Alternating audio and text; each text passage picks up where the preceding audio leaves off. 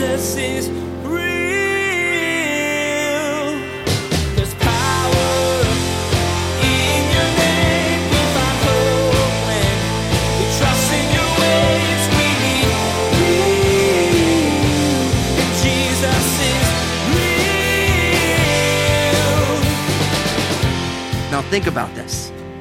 When God asks Moses and the children of Israel to build a, a worship space, all the beauty's on the inside. It's totally normal on the outside. Humble. Totally humble. Those sea cow coverings, very normal. Almost everybody's tent was built with that. The glory was on the inside, not on the outside. The covering for the tabernacle was in several layers, beginning with an ornate design on the interior and ending with an ordinary fabric on the outside. As with the rest of the elements of this mobile chapel, Pastor Daniel will remind you how this points to Jesus. Many people know who Jesus is, but they haven't given their lives to him. Until this step is taken, you can only know the plain facts. You have to come inside to experience the beauty and blessings. Now, here's Pastor Daniel in Exodus chapter twenty-six as he begins his message, God's Tent. Jesus is real. If you recall the flow of what's been going on in the book of Exodus, first you have the children of Israel. We did the Passover series, which talked specifically about the children of Israel leaving Egypt by a great many plagues. God delivered them by a mighty hand. Then they end up in the wilderness, and we did a series called Sinai, where God began to reveal himself to the children of Israel there in the wilderness, and specifically those big ten, the Ten Commandments that were, and we call them the Big Ten because those were the Ten Commandments that were actually written with the finger of God. Moses got the two tablets with these Ten Commandments. We've been making the case all the way along that there aren't only ten commandments in the Bible. In God's law, the first five books, there's actually six hundred thirteen commandments, which is a whole lot of commandments. In a lot of ways, I like to say that God's law is like the I R S tax code. There's a lot in there. And so that's why we're going through this. We're looking at the law. We're looking at what God's standard for righteousness is and why. Now, we're in this last series because the focus now is that the Lord wants to dwell in the midst of the people. Instead of revealing himself to the people at a distance, God wants to be in their midst. And so the tabernacle is a mobile worship center. That's what it is. Ultimately, the tabernacle will be retired when Solomon's temple is built. But until it has a, a permanent home, it's a mobile worship center. That's what it is. And what's interesting about this, and we've made this case already in our first two studies in this series, is that the tabernacle is a forerunner of Jesus himself. Because John chapter one said, the word became flesh and dwelt among us. That's John chapter one, verse fourteen. And that word dwelt among us literally is that the word became flesh and tabernacled among us. That's the literal word. So the tabernacle is God's desire to dwell in the midst of his people. And of course, in no greater way did God do that than by becoming a man in the person of his son, Jesus Christ, and walking in the midst of people. And what's interesting is the tabernacle and what became the temple, of course, was the place that God met with man and man met with God. And ultimately, now, God meets with man and man meets with God where? In the person and work of Jesus Christ. That's why Jesus, he says these audacious things.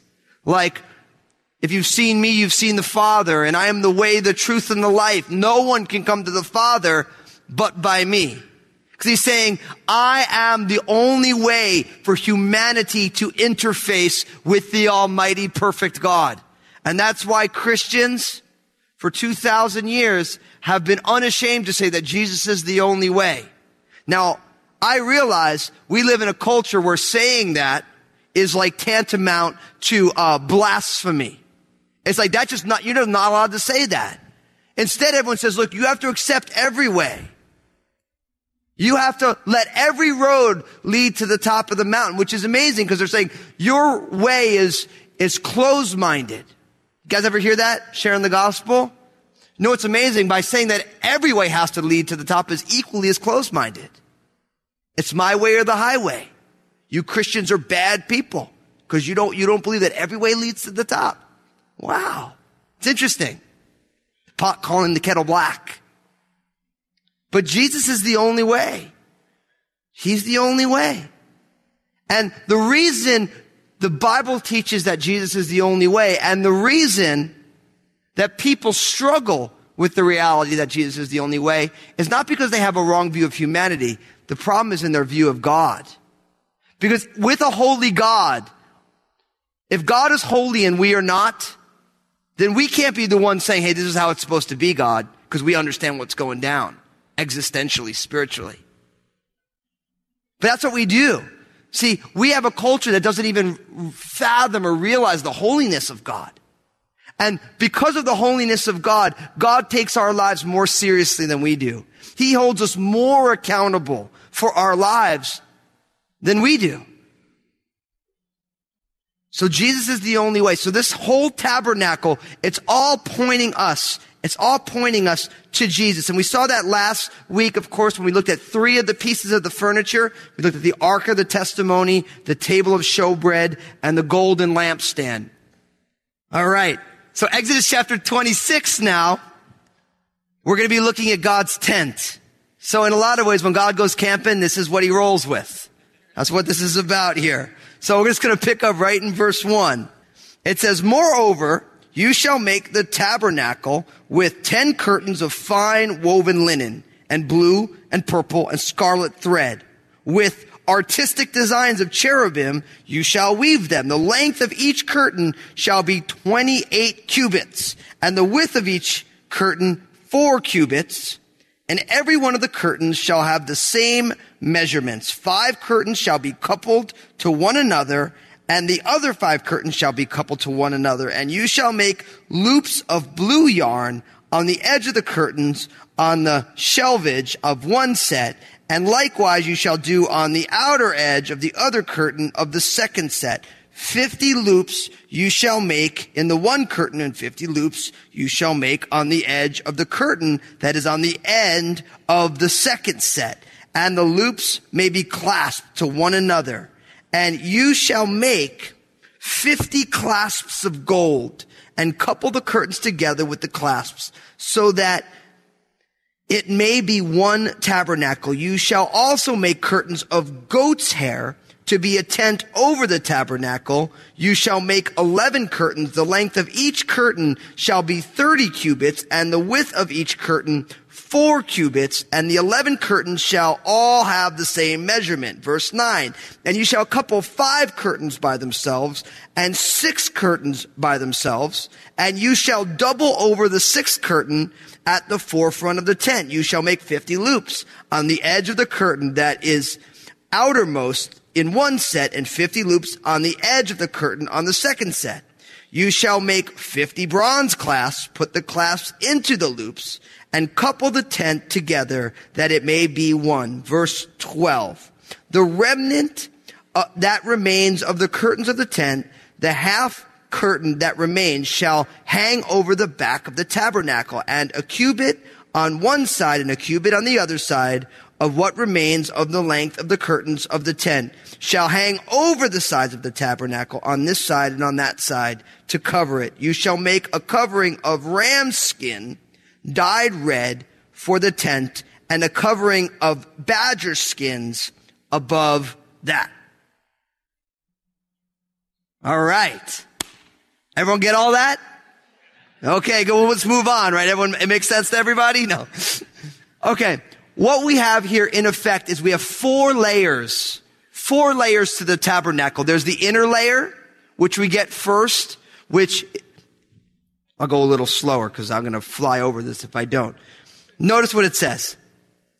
You take ten curtains, right, in verse one, of fine woven linen, blue, purple, scarlet thread, with artistic designs of cherubim, you shall weave them. Okay? So it begins in the innermost parts with an artistically woven series of curtains. White, purple, scarlet. There's all these different colors involved with it. And blue, right? And it has artistic designs of cherubim. Remember, we made the case that cherubim were angelic beings. So the inner curtain is very decorative, right? And, it, and we talk about how these curtains are clasped together, how they're supposed to work. Then the next layer out, of course, you start getting, in verse seven, you get these curtains of goat's hair, right? And these curtains are even larger than the decorative curtains that are on the interior. Now, goats in that culture were black, not white. So you have this beautiful decorative curtains on the inside. Then it's covered with black goat skins. And because those curtains are larger, the black completely covers from the outside how beautiful the inner curtain is. And then by the time you get to verse fourteen, look at what it says. You shall make a covering of ram skin dyed red for the tent and a covering of badger skins above that. So you have the decorative inner curtains. You have the goat skins, which are black and larger over it. Then you have the next, which are dyed red. And then finally, my translation says badger skins. A lot of the newer translations have things like sea cows.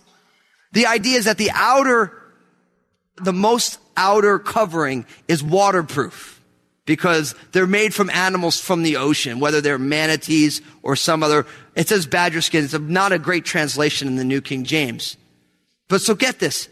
Does that make sense? So there's four different layers of it. The innermost is beautiful, right? Then you get black goat skins. Then you get the next layer, which are dyed red. And then you have almost like a rubbery substance on the outside.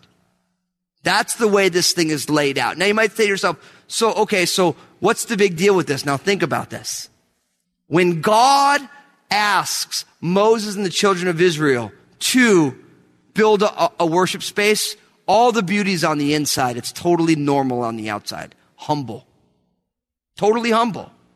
Those sea cow coverings, very normal. Almost everybody's tent was built with that. The glory was on the inside, not on the outside. You guys know where I'm going with this, don't you? When Jesus came, a baby wrapped in a manger, just a normal human being except for Peter, James, and John on the Mount of Transfiguration when Jesus' essential glory turned outward and they saw him transfigured. Jesus was God, glorious in, in a human body. Now let's apply it to you and I now. Jesus made a huge point of saying, don't just be cleaned up on the outside. I want to clean you up on the inside. Man looks at the outward appearance, but God looks at the, the heart. See, and this is the problem because I love the culture we live in, but it's a pretty superficial culture, right? Like, we all live in a culture that's, they just judge you on the outside. I don't know how many times. Actually, this happened the first time I came to Crossroads. I roll in, eight fifteen on a Sunday morning. You guys don't know me from anybody. I walk up to the info kiosk. Hey, I don't know where I'm supposed to be. Can I help you, son? Some of you were there on that day, weren't you? And I'm like, yeah, you know, I do need help. I don't know where I'm supposed to be. They're like, well, the bathroom's over there and the sanctuary's not going to open up for about fifteen minutes. And that's over there. I'm like, oh, listen, I- I'm the guest speaker today.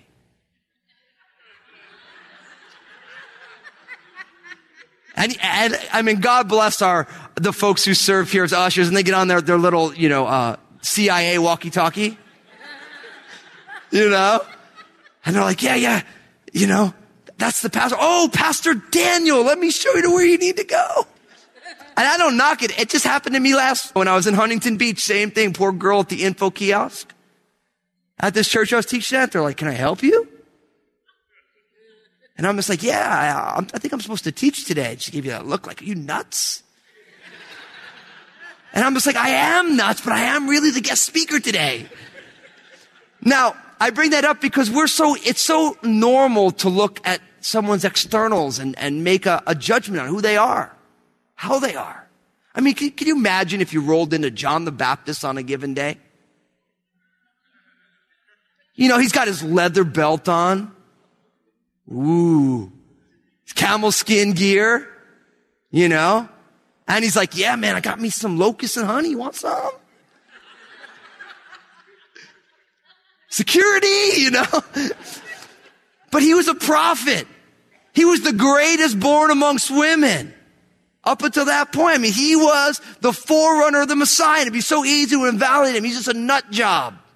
But see, sometimes the outward is a mess, but God loves what's going on in the heart.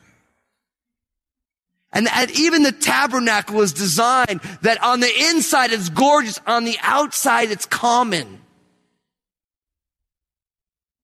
Don't be content to be like the Pharisees, just have the outside all cleaned up and the inside is full of dead man's bones. He had issues with the Pharisees. They were, he called them whitewashed tombs. He's saying, look, you guys are dead. It's just really shiny. And we live in a culture that would tell you that that's enough, that it's enough just to be cleaned up on the outside, well put together, a good pedigree, the right degrees. And God's saying, look, nothing's wrong with that, but that's not the main point. The main point is what's going on in your heart. At the heart of God's law is the law of the heart. And the tabernacle is designed this way. And what's interesting about the tabernacle, just like Jesus, is the only people who actually know how beautiful it is are those who are on the inside. The only people who ever get to see how beautiful the tabernacle is are those who get on the inside. Now, if you're in here today, or maybe you're watching online, or someone passed you this, or you know you just happened upon it, listen to me, listen to me.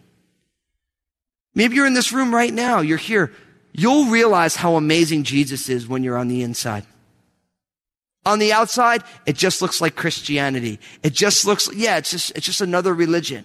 But when you get on the inside and you realize what that cross really means, when you realize the grace of God and what that really means, when you realize what true forgiveness really means, when all these things happen, you realize when you're on the inside that this is the most beautiful thing that's ever happened.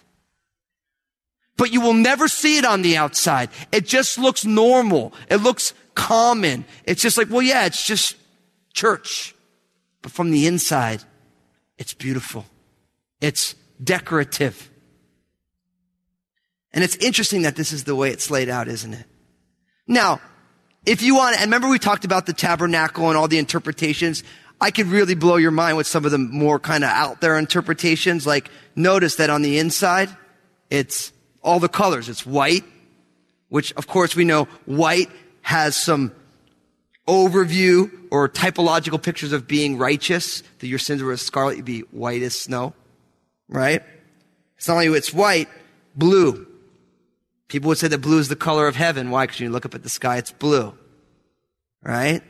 You also have the idea of something being purple. Purple has always been the color of royalty. It's always been. If you ever look at the Pope, he always is wearing that color. He realizes what that, that color was in that culture was very, very expensive. Only people who were, had royalty would wear it. And then, of course, scarlet, which is the color of blood. Right? Now, think about that. So if Jesus is all those things, righteous, Jesus is the way into heaven, right? You get that, it's covered with blackness. Why? Because he made him who knew no sin to be sin for us, that we might become the righteousness of God in him. When Jesus took the punishment for our sin on the cross, what happened? Everything went black. The whole world went black on that moment because God became our sin, right? What's the next color? Dyed red. Red's a picture of what? The blood of Jesus, right? You have the perfect Son of God who becomes sin. You take the blood of Jesus and you put it on top.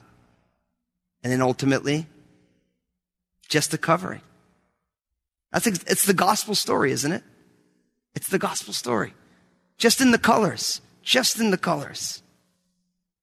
It's quite beautiful. You, you may you may have never seen that from just looking. Oh yeah, it's just there's just four layers to this thing. But you realize all the beauty's on the inside. All the beauty's on the inside. The outside is common. And I want to encourage each one of us to, to be gracious with one another, because oftentimes the exterior is kind of homey.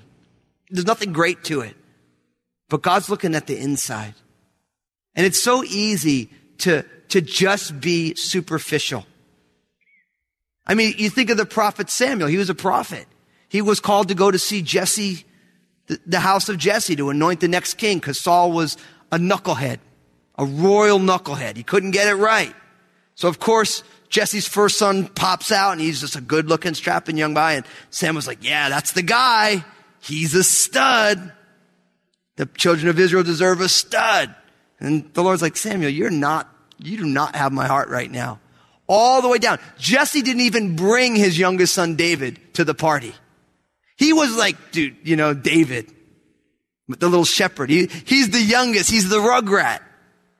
He's the one getting picked on. He's the one. So we have to be careful not to judge based on externals, because God looks at the heart. And oftentimes the outward appearance is all wrong, but the heart is right. And let's be honest, if, if we're honest with ourselves, oftentimes we can do and say all the right things and our heart's all jacked up on the inside. God's looking at the heart. The beauty is on the inside, not the outside. So that's the four different curtains. Now, don't forget, if those of you who like all the details, I skipped over, the cubit is the distance between the tip of your finger and the crook of your elbow. So it was a common, it's about a foot and a half. On average. So I bring that up. So if you like doing all the math and everything, you can do the math on your own. Convert it to feet, because we don't use cubits today. But pretty much what you get is that those decorative curtains are the smallest of the curtains. And then, and then the, the black goat skins completely covered. So there's none of it showing. And then there's the next covering, and then there's the next covering. Now, picking up in verse fifteen, now we get its infrastructure, its framework. Look at what it says. And for the tabernacle, you shall make the boards of acacia wood standing upright. Ten cubits shall be the length of a board, and a cubit and a half shall be the width of each board. Two tenons shall be in each board for binding one to another. Thus you shall make for all the boards of the tabernacle. Verse eighteen. And you shall make the boards of the, for the tabernacle, twenty boards for the south side. You shall make forty sockets of silver under the twenty boards, two sockets under each of the boards for its two tenons. And for the second side of the tabernacle, the north side, there shall be twenty boards, and there are forty sockets of silver, two sockets under each of the boards. For the far side of the tabernacle, westward, you shall make six boards. Jesus is real. Pastor Daniel began describing today what the tabernacle tent looked like. It was beautiful and ornate, but only on the inside. On the outside, it was ordinary. The only way to be awed by its splendor was to come inside. Pastor Daniel reminded you that this is a picture of the Christian faith. You'll be able to get the idea from the outside, but you have to come into God's presence through the cross to know the wonder of His love for you. Hey everybody, Pastor Daniel Fusco here to tell you about my book, Upward, Inward, and Outward. You've heard me talk about these three directions for living again and again on Jesus Is Real Radio, and I think they're so important. I wanted to write a book to explain even more. Upward, Inward, and Outward teaches you the importance of developing a right relationship with God and how that teaches you to love yourself well. From those two healthy relationships can spring a well of love for people around you, and that's what transforms our world. Find out more and get your own copy at Jesus Is Real Radio dot com. Join us again here on Jesus Is Real Radio, and Pastor Daniel will tell you how much of a gentleman your Creator is. He isn't pushing you to follow Him, but He is leading your dance. He's laying an adventure before you and asking you to come along for the ride, but He'll never force you. God wants you to choose to come with Him, to be devoted to Him, and to let Him orchestrate your life. We wish we had more time today, but we will have to pick up where we left off next time as Pastor Daniel continues teaching through this series, Tabernacle. That's next time on Jesus Is Real Radio.